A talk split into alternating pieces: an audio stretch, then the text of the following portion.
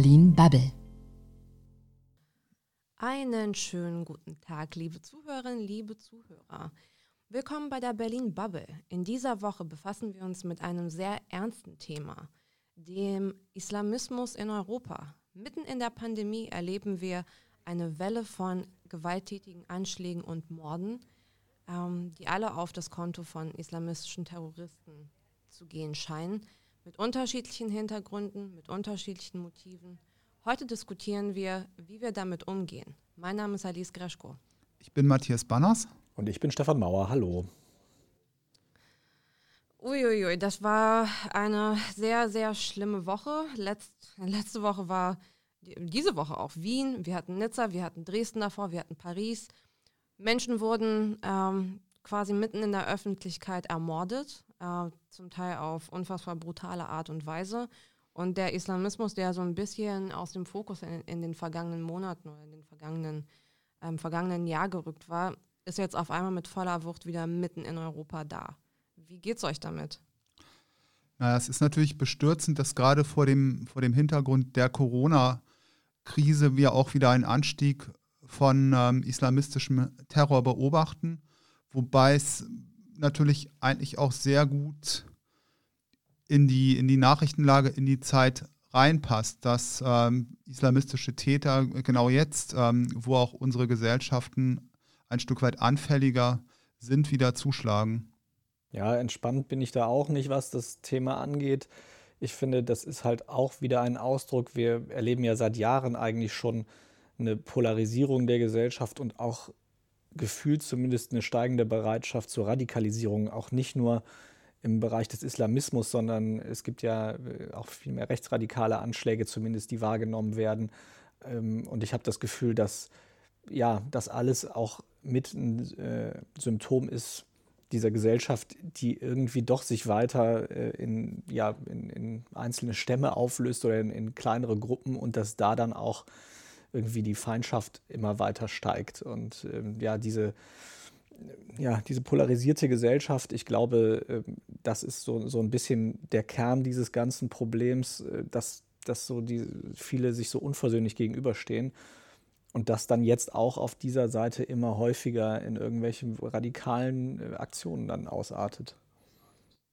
Ich würde deine These von der polarisierten Gesellschaft teilen. Ich tue mich aber immer schwer damit, wenn auf der einen Seite ein islamistischer Anschlag stattfindet, ähm, dann auch das Thema Rechts, Rechtsextremismus ähm, mit aufzurufen, weil wir häufig irgendwie sehr schnell dann bei Debatten landen, das eine gegen das andere aufzuwiegen. Eigentlich finde ich es sehr viel besser und, und tragfähiger, diese Phänomene auch einzeln ähm, zu diskutieren und dafür Lösungen zu suchen. Wobei, klar, ich stimme dir irgendwie halt natürlich zu, wenn wir auf der Ebene der Sicherheitsbehörden diskutieren, dann ähm, sind diese natürlich auch für beide Phänomene zuständig. Aber du, du hast schon ja, recht, Matthias. Ich will jetzt auch nicht so ein Whataboutism machen und sagen, oh, was ist denn mit den Nazis? Das war auch nicht mein Ziel. Es ging mir tatsächlich eher darum zu sagen, äh, dass halt diese ja, dass, dass gefühlt die Gesellschaft sich in immer mehr und kleinere Gruppen so unterteilt, die auch sich immer stärker versuchen, gegeneinander abzugrenzen. Und an den extremen Rändern äh, schlägt das dann halt auch in Gewalt um. Und äh, das war einfach die, die einzige Gemeinsamkeit eigentlich, die ich da sehe. Aber du hast natürlich recht, dass es bringt überhaupt nichts zu sagen, da jetzt irgendwelche Opferzahlen gegeneinander aufzuwiegen oder zu sagen, wer macht denn mehr Anschläge. Also jeder gewaltsame Anschlag ist natürlich einer zu viel. Und äh, da jetzt irgendwie zu sagen, aus welcher Richtung kamen die und sind die deswegen weniger oder mehr schlimm, ist natürlich totaler Quatsch. Bringen wir erstmal ein paar Zahlen in die Debatte, damit wir wissen, worüber wir überhaupt reden. Es gibt äh, unterschiedliche Dimensionen, wenn wir über Islamismus reden. Einerseits tatsächlich das äh, sogenannte Islamismuspotenzial, ähm, wo Personen identifiziert werden, die potenziell gefährlich sind. Äh, der Bundesverfassungsschutz zählt momentan über 28.000 Personen in Deutschland. Das sind die Zahlen aus 2019. Und wir haben einen Anstieg äh, im Vergleich zum Vorjahr um über 5 Prozent, was das ähm, Islamismuspotenzial in Deutschland betrifft.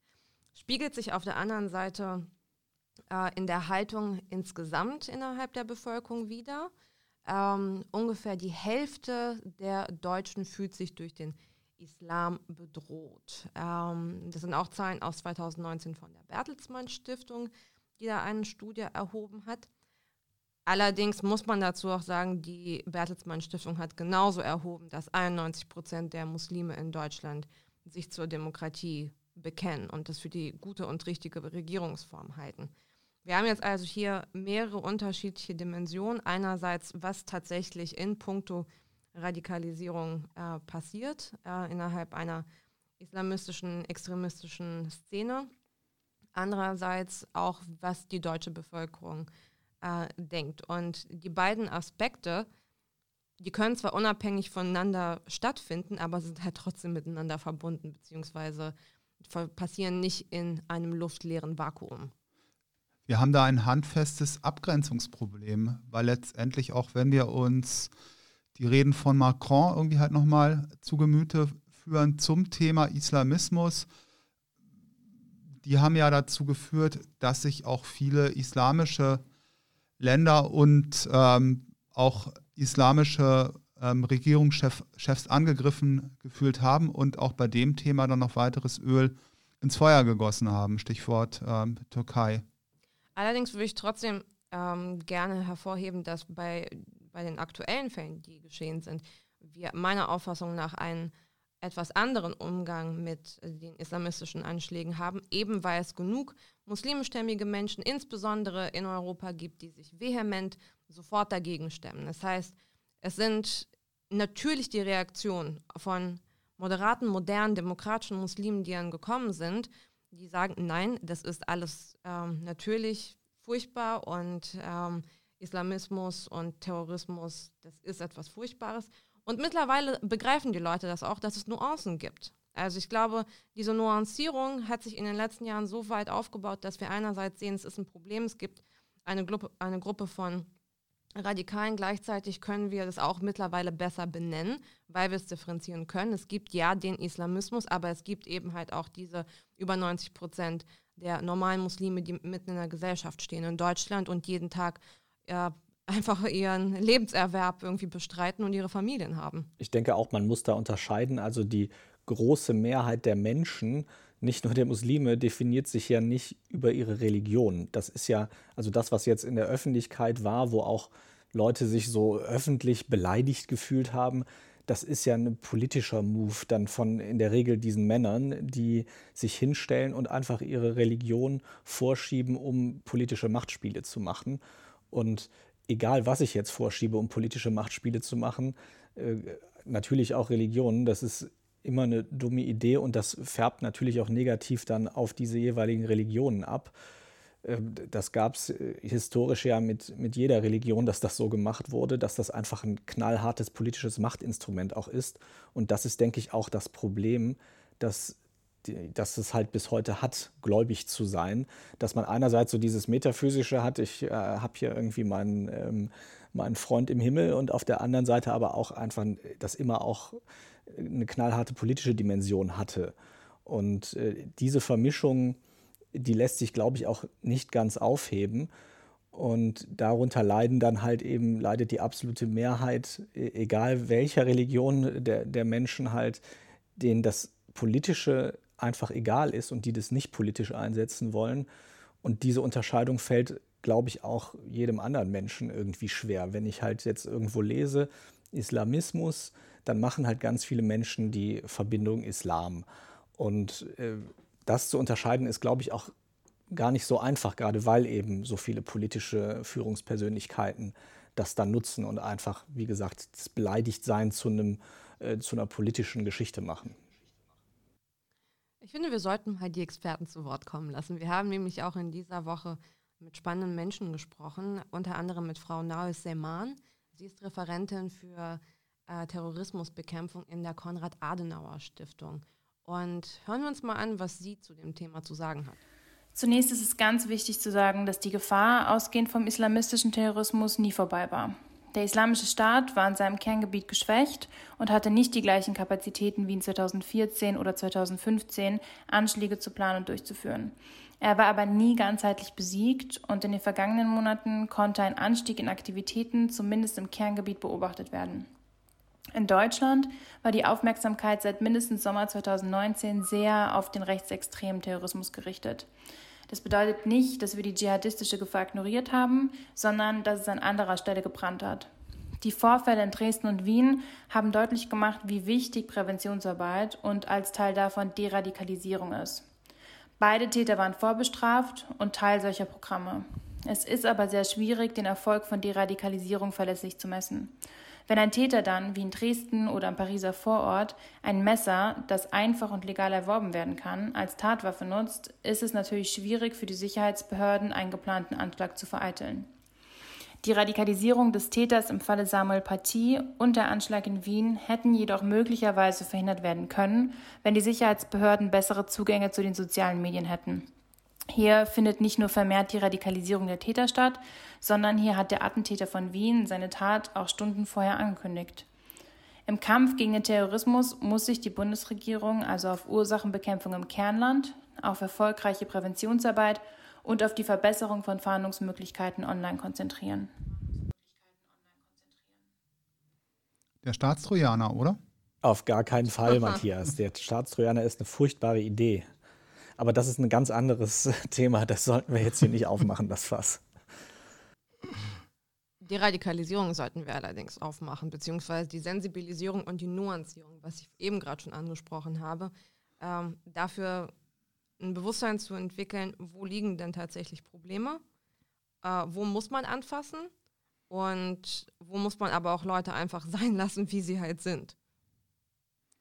Aber was bedeutet das konkret? Meinst, meinst du für die De Deradikalisierung? Genau, also wie sehen da irgendwie halt die Prozesse aus? Äh, letztendlich, da stellt sich für, für mich natürlich irgendwie halt auch die Frage, wie bauen oder wie, ähm, wie nutzen wir die, die Strukturen, die wir jetzt irgendwie bereits haben und ähm, wo gibt es Möglichkeiten, da Dinge irgendwie halt noch zu verbessern? Und auf der anderen Seite, ähm, bei welchen bei welchen Menschen lohnt sich irgendwie halt eine Deradikalisierung und äh, wen sollten wir vielleicht irgendwie besser schlicht und einfach ausweisen, wenn die Möglichkeit besteht? Also ich finde es total spannend, was Ahmad Mansour macht. Ähm, Ahmad Mansour hat eine eigene NGO gegründet vor ein paar Jahren, ähm, die sich darauf fokussiert, junge Männer, Teenager auch sehr stark. Also ich glaube, er fokussiert sich fast nur auf ähm, junge Menschen unter 20 ähm, zu deradikalisieren, weil Ahmad Mansour selber einen Weg von der Radikalisierung zur Deradikalisierung selber durchlebt hat. Und er ist durchaus eine umstrittene Figur, weil er sehr vokal ist in, seinem, ähm, in seiner Kritik gegenüber dem Islam, aber ähm, die Hands-on-Art, wie er halt arbeitet, wie er jungen, jungen Männern und zum Teil auch einfach Jugendlichen und die noch Kinder sind, Orientierung gibt, äh, wie er Dinge erklärt, wie er allerdings auch das verbindet mit einer kulturellen Kompetenz. Ich glaube, das ist ein Beispiel dafür, dass du Menschen brauchst, die tatsächlich ein tiefes Verständnis haben davon, wie Radikalisierung funktioniert, was die Sprache ist, was die Kanäle ist und vor allem, warum Menschen dahin angezogen werden. Und außerdem, außer, außerdem halt auch einfach ähm, zu begreifen, dass oft Radikalisierung äh, ein schleichender Prozess ist, der bei jungen Menschen passieren kann, die in Deutschland auch geboren und aufgewachsen sind, die man auch nicht abschieben kann, weil die Baustelle woanders ist. Ähm, kann man sich als Case anschauen. Vor allem ist ja Radikalisierung, wie du ja auch sagst, ein Prozess, der wahnsinnig lange dauert und der in der Regel wirklich in einem sehr jungen Alter anfängt. Das wissen wir ja alle. Also bei allen möglichen Radikalisierungsforschungen kommt ja raus, dass man eben wirklich Jugendliche und teilweise ja Kinder eigentlich schon irgendwie ansprechen sollte. Und es hängt ja auch ganz viel davon ab, in welcher Umgebung jemand halt eben seine Jugend und Kindheit verbringt. Also wenn man da so geprägt wird, dass also ein bestimmtes Feindbild aufgebaut wird, dann geht das auch nicht mehr raus. Und deswegen, da sehe ich äh, genau den richtigen Ansatz. Also was du erzählst, Alice, dass man eben ganz gezielt auch Angebote schaffen muss, die integrativ sind für Jugendliche vor allem und in denen die eine andere Realität erleben können und vor allem auch äh, Menschen äh, von einem anderen Hintergrund kennenlernen können, ohne dass da gleich irgendwelche äh, Klischees überfrachtet werden. Und das, auch das gilt ja für jede Art der Radikalisierung. Und da muss man ja wirklich eher in Jahrzehnten denken als in Monaten oder Jahren. Und das macht das Ganze ja auch so schwierig, weil das Payoff kommt so spät, dass es halt auch zu wenige gibt, die irgendwie sagen, es lohnt sich da zu investieren. Ich habe letzte Woche ein Interview in der Süddeutschen Zeitung gelesen mit einer Lehrerin aus Neukölln, diesen, die ihren Alltag beschrieben hat und auch irgendwie halt sehr deutlich beschrieben hat, dass es unglaublich schwierig ist, mit, äh, mit Schülern, mit jungen Männern umzugehen und dass diese auch ähm, die Frauen in der Klasse, die Mädchen unter Druck setzen, sich auch, ähm, ich sag mal, in Anführungsstrichen islamischer zu kleiden. Ich denke, ähm, diese Maßnahmen, die du geschildert hast, Alice, die sind ähm, vermutlich gut und erfolgreich. Ich denke nur, wir haben da auch ein, schlicht und einfach ein Problem der großen Zahl und haben da vielleicht auch gar nicht die Kapazitäten, äh, alle Betroffenen zu erreichen und irgendwie auch mit solchen Maßnahmen anzusprechen. Naja, noch nicht. Also ich glaube, das Problem ist, dass wir auf jeden Fall einen Bedarf an Brückenbauern und Brückenbauerinnen brauchen, die äh, einen kulturellen Hintergrund haben, ein Verständnis einfach für kulturelle Zusammenhänge. Und das braucht halt Zeit, bis diese Leute rauskommen. Also ich meine, allein schon statistisch können wir jetzt nicht von jedem äh, Moslem erwarten oder mit Menschen mit muslimischem Hintergrund, ähm, dass er oder sie jetzt Aktivist wird wie ein Ahmad Mansour. Das braucht halt auch einfach Zeit. Leute, die in Deutschland äh, sozialisiert sind und auch äh, bestimmte Erfahrungen mittragen. Klar, es ist eine, das ist eine Anzahl von, äh, das ist eine Anzahlfrage. Aber es gibt dann auch irgendwie auf der anderen Seite genug andere Beispiele, die halt mittlerweile kommen, sei es jetzt eine Düsentecker, die mit ihrem äh, German Dream auch explizit ähm, Menschen anspricht und sie für Erfolgsgeschichten motiviert und ihren, ihnen Sichtbarkeit verschafft. Es ist halt ein Prozess. Na gut, ich sehe auch beim Thema Sichtbarkeit eigentlich auch noch mehr Charme und Chancen, da irgendwie halt Dinge zu tun und auch Menschen zu erreichen. Ich finde, wir sollten ähm, erstmal gucken, was die Politik unter anderem denkt. Wir haben eine politische Stimme äh, heute auffangen können, und zwar von Marc Lürbke. Er ist der innenpolitische Sprecher der FDP-Landtagsfraktion in Nordrhein-Westfalen und stellvertretender Fraktionsvorsitzender. Und wir, wir haben ihn auch dazu gefragt, wie er die gegenwärtigen aktuellen Terroranschläge bewertet und was seine Ableitung ist. Ohne Frage ist der islamistische Terror weiterhin eine akute, eine sehr, sehr ernstzunehmende Gefahr für Europa und eben auch für Nordrhein-Westfalen. Mit den Schrecken mussten wir die schlimmen Geschehnisse in Paris, in Dresden, in, in Nizza und, und Wien erleben. Und ich glaube, da kann und da darf man auch nicht einfach zur Tagesordnung übergehen. Wir werden uns da auch nicht spalten lassen. Die offene Gesellschaft muss eben jeden extremistischen Terror entschieden bekämpfen. Und das ist mir wichtig zu sagen, wenn andere unsere Freiheiten hassen, ich glaube, dann schränken wir in der Konsequenz unsere Freiheit doch nicht ein. Im Gegenteil, dann gilt es doch vielmehr, unsere Werte, unsere liberalen Werte umso entschlossener zu verteidigen. Der Rechtsstaat muss sich hier konsequent zur Wehr setzen und genau das machen wir in Nordrhein-Westfalen.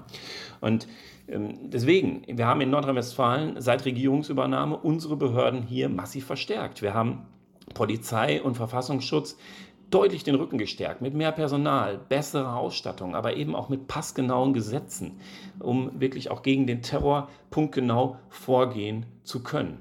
Und versetzen vor allen Dingen auch auf eine bessere Vernetzung der Sicherheitsbehörden. Das ist ja auch eine Lehre der ähm, Anschläge in der Vergangenheit, dass unsere Sicherheitsbehörden sich gut austauschen und vernetzen müssen. Deswegen haben wir in Nordrhein-Westfalen im Landeskriminalamt eine Koordinierungsstelle eingerichtet, eine eigene Abteilung zur Terrorismusbekämpfung, um die Gefährder besser in den Blick nehmen zu können und Maßnahmen auch besser koordinieren zu können. Also ich glaube, es gibt eine Reihe von Maßnahmen, die wir hier machen in Nordrhein-Westfalen. Und wo immer das rechtlich und tatsächlich möglich ist, setzen wir eben auch konsequent Gefährder vor die Tür. Sprich, wir schieben sie ab. Das ist nicht immer ganz einfach, denn in Wahrheit haben auch viele terroristische Gefährder eben einen deutschen Pass, sie sind Deutsche, aber wenn man sich die Zahlen anschaut, Nordrhein-Westfalen macht hier seine Hausaufgaben. Wir haben 2019 unter der Führung eines liberalen Integrationsministers mehr Gefährder abgeschoben als die Vorgängerregierung von Rot-Grün in ihrer gesamten Regierungszeit. Wir haben in diesem Jahr bereits mehr Gefährder abgeschoben als alle anderen Flächenländer der Bundesrepublik Deutschland zusammen. Und das zählt eben dazu. Wir setzen auf eine liberale Einwanderungspolitik. Wenn Menschen zu uns kommen, die sich integrieren wollen, die sich einbringen wollen, die unseren Wertekompass teilen, dann begrüßen wir das sehr. Aber alle diejenigen, die sich nicht an unsere Regeln halten, die unsere Freiheiten hier den Kampf angesagt haben, die setzen wir eben auch vor die Tür. Und ich glaube, das ist der richtige Kompass für Nordrhein-Westfalen. Eigentlich eine interessante, eigentlich eine interessante Konstruktion, dass in Nordrhein-Westfalen der Integrationsminister auch für das Thema Abschiebungen zuständig ist. Also eigentlich auch da beide Seiten beackert und bearbeitet. Naja, also ich glaube, das ist irgendwie auch Teil des Ganzen, wenn man sieht, dass Integration scheitert, beziehungsweise man es halt nicht irgendwie stemmen kann, äh, dass da Konsequenzen getragen werden müssen. Ich bin per se auch äh, nicht gegen Abschiebung. Äh, wenn es Gefährder gibt, die in Deutschland ähm, nur Schlechtes im Sinn haben und auch gezielt gewalttätig sind, dann muss man eben gucken, dass die Gesellschaft gesichert wird. Dann müssen solche Individuen auf irgendeine Art und Weise abgeschirmt werden, sei es jetzt Gefängnis, sei es jetzt die Abschiebung. Aber es ist natürlich klar, dass wenn du offenkundig Gewalttäter und Gefährder hast, dass die halt nicht in der Gesellschaft frei rumlaufen sollten. Ja, genau. Also ich finde, er hat ja jetzt nichts gesagt, dem man irgendwie grundsätzlich widersprechen müsste. Ich finde nur einfach, man muss sich auch klar machen, hat er ja selber auch gesagt, man kann ja nicht einfach alle Leute irgendwie abschieben und dann sind die weg. Also erstmal existieren diese Menschen ja weiter. Die können ja, wenn nicht gerade Pandemie ist, auch sicherlich auf verschiedenen Wegen wieder ins Land einreisen. Ist ja auch schon oft genug passiert. Also das ist ja nicht so, äh, ich drücke einen Knopf und dann ist das Problem weg. Also äh, ich glaube einfach grundsätzlich, dass dieses Thema Abschiebung in dieser Diskussion einen zu hohen Stellenwert hat. Nicht, weil es nicht ab und zu auch sinnvoll ist, das zu machen, sondern einfach, weil es viel zu selten das Problem wirklich löst. Na gut, ich denke schon, dass es eine wichtige Rolle ähm, für die politische Legitimation spielt.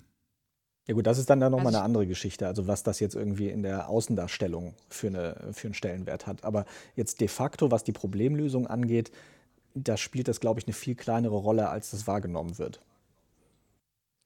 Ja, also ich glaube, das Problem halt bei der Abschiebung ist, dass das immer so ein bisschen als Keule äh, von politischen Seiten tatsächlich genutzt wird. Entweder halt ähm, Abschiebung äh, zu blockieren, das ist ein politisches Narrativ, oder halt Abschiebung zu forcieren, ist auch ein politisches Narrativ. Da kann man so stehen, wie man möchte. Ich glaube halt, dieses, dieses scharfe Messer muss weiterhin scharf bleiben für die Fälle, die extrem sind und ähm, in denen es auch keine Hoffnung gibt, dass sich die Dinge verbessern. Ähm, andererseits ist es so, Stefan, wie du auch sagst, nicht das Hauptanliegen, glaube ich, mit dem man sich die ganze Zeit beschäftigen sollte.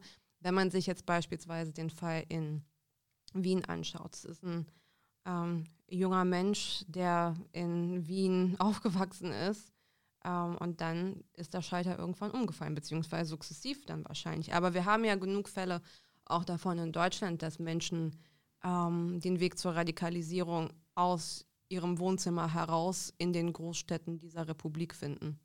Na gut, der Vorteil bei dem Thema Abschiebungen ist natürlich gerade bei begrenzten Kapazitäten, um auch ähm, Gefährder effektiv zu, zu überwachen, dass man dann sich letztendlich am, am Ende dann irgendwie halt nur um die Gefährder mit deutschem Pass kümmern müsste, weil alle anderen sind dann ja irgendwie halt nicht mehr da. Ja, das ist, wir wissen alles, es ist ein bisschen komplizierter, wenn wir uns die Asylgesetzgebung anschauen. Ich will auch nicht zu viel sagen, weil ich dann keine Expertin bin und jetzt ähm, ist das jetzt nicht mein Thema. Allerdings in der Praxis ist es halt einfach schwieriger, wenn du Konflikte einfach hast. Wer ist genug Gefährder? Wo, ist, wo, können, wo kann man rechtfertigen, jemanden in ein Kriegsland zurück abzuschieben? Das sind Fragen, mit denen man sich beschäftigen muss. Und mir tun die Leute leid, die diese Entscheidung fällen müssen, weil es kompliziert ist. Es ist kompliziert gesetzlich, es ist für den Prozessen kompliziert, es ist für viele auch moralisch unfassbar kompliziert. Ja, gut zusammengefasst. Da hast du recht. Aber ähm, ich würde trotzdem gerne ähm, auf die integrative Rolle und auf die integrative Arbeit ähm, nochmal kurz eingehen. Wir haben nämlich auch einen weiteren O-Ton einsammeln können Und zwar von Frau Annette Schlicht. Sie ist Referentin für Migration und Teilhabe des Forums Berlin der Friedrich-Ebert-Stiftung. Und ähm, ich glaube, sie ist auch eine ziemliche Anhängerin von der Integrationsarbeit. Hören wir uns das mal an. Gerade zum jetzigen Zeitpunkt bräuchte es von Seiten der Bundesregierung zwei Dinge. Einerseits sollte sie nochmal ganz deutlich machen, dass extremistische Gewalt in jeglicher Form, ob digital als Hass und Hetze im Internet, ob real durch gewalttätige Handlungen, konsequent mit Mitteln des Rechtsstaates bekämpft wird. Und zwar im Sinne aller Menschen, die in Deutschland mit ihrer Familie, ihren Freunden in Sicherheit leben wollen, egal welche Konfession und Herkunft sie haben. Zum Thema Integrationsprozess muss man sich eins klar machen. Integration ist kein Sprint. Integration ist ein Langstreckenlauf, ein Dauerlauf. Dabei sind Sprachkurse und Integrationskurse natürlich wichtige Bausteine für den Einstieg eine Wohnung, ein auskömmliches Einkommen, Arbeit, Bildung für die Kinder sind weitere wichtige Wegmarken. Aber am Ende geht es um mehr. Es geht um politische Teilhabe, es geht um gesellschaftliche Partizipation, um die Gewissheit, dazuzugehören, auch wenn man Wurzeln in einem anderen Land hat. Und hier gibt es in der Tat noch einiges zu tun. Als erstes zu nennen wäre die angemessene Vertretung von Menschen mit Migrationsgeschichte in Wirtschaft, in Politik, in Verwaltung und in den Medien. Hierzu bräuchten wir ein Bundespartizipationsgesetz, das genau das sicherstellt, analog den Partizipationsgesetzen, die es ja in einigen Bundesländern schon gibt. Das zweite ist die konsequente Bekämpfung von Diskriminierung aller Art, zum Beispiel durch die Modernisierung des allgemeinen Gleichbehandlungsgesetzes. Das sind Maßnahmen, die natürlich nicht sofort Wirkung zeigen. Aber sie würden ein wichtiges politisches Zeichen setzen an alle Zugewanderten, egal woher sie kommen und welcher Religion sie sind, dass sie dazugehören zu dieser Gesellschaft und zu diesem Land. Ja, sie macht da wirklich zwei wichtige Punkte mit ähm, der Forderung nach Partizipation und Antidiskriminierung. Das sind ähm, allerdings irgendwie halt beides ähm, konkrete Regulierungs- und Gesetzesvorschläge, mit denen ich mich zumindest irgendwie halt schwer tun würde. Wie sieht das denn bei euch aus? Ich verstehe, dass du dich damit schwer tust, weil es ist immer so die Frage nach Quote und Quote ist immer schwierig. Ich glaube allerdings trotzdem, dass es einfach ähm, tatsächlich der Tatsache entspricht, dass viele Menschen, die einen diversen Hintergrund haben, die schwarz sind, die mus muslimischstämmig sind, keine Repräsentation in den entscheidungsträchtigen Gremien Deutschlands finden, auch relativ wenig Stimme in der Wirtschaft haben. Ähm, wir haben sehr wenige äh, Menschen mit Migrationshintergrund in der Politik, beziehungsweise wenn der Migrationshintergrund da ist, dann sind das häufig europäische Migrationshintergründe. Und ich verstehe den Punkt schon. Das ist, ein, das ist definitiv ein Problem. Wenn ich in Deutschland ähm, geboren, aufgewachsen bin, im Zweifel dritte Generation und ich sehe, es ist niemand da, der irgendwie auch mich wahrnimmt in meiner Lebenswelt und auch ein bisschen die Sprache und die Geschichte erzählt, die ich erzähle, dann kann das durchaus passieren, dass man sich, obwohl man hier aufgewachsen ist, unerwünscht fühlt. Das ist für mich durchaus ein veritabler Punkt.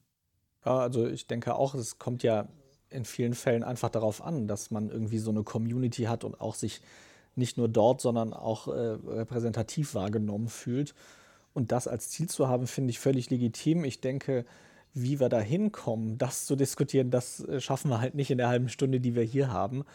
Und ähm, ob das jetzt wirklich was mit Quoten oder was auch immer ist, äh, wie gesagt, das ist, glaube ich, ein Thema, für eine andere Stelle, aber dass das grundsätzlich ein sinnvolles Ziel ist, da integrativer zu sein und die Repräsentation auch wirklich repräsentativer zu machen für das, wie es nun mal vielen Menschen in diesem Land geht, das ist immer ein sinnvolles Ziel und äh, das würde sicherlich auch zumindest in einigen Fällen einer Radikalisierung vorbeugen. Ja, das ist, glaube ich, ein gutes Schlusswort, Stefan. Wir müssen auf jeden Fall alle Dimensionen ähm, betrachten bei unserem Weg für mehr Integration, gegen Radikalisierung und insgesamt für eine friedlichere Gesellschaft, die auch eine innere Sicherheit leben kann. Dem ist nichts hinzuzufügen, außer ähm, folgt uns doch gerne auf den gängigen Podcast-Plattformen, ähm, bewertet uns und wir freuen uns natürlich auch über Kommentare.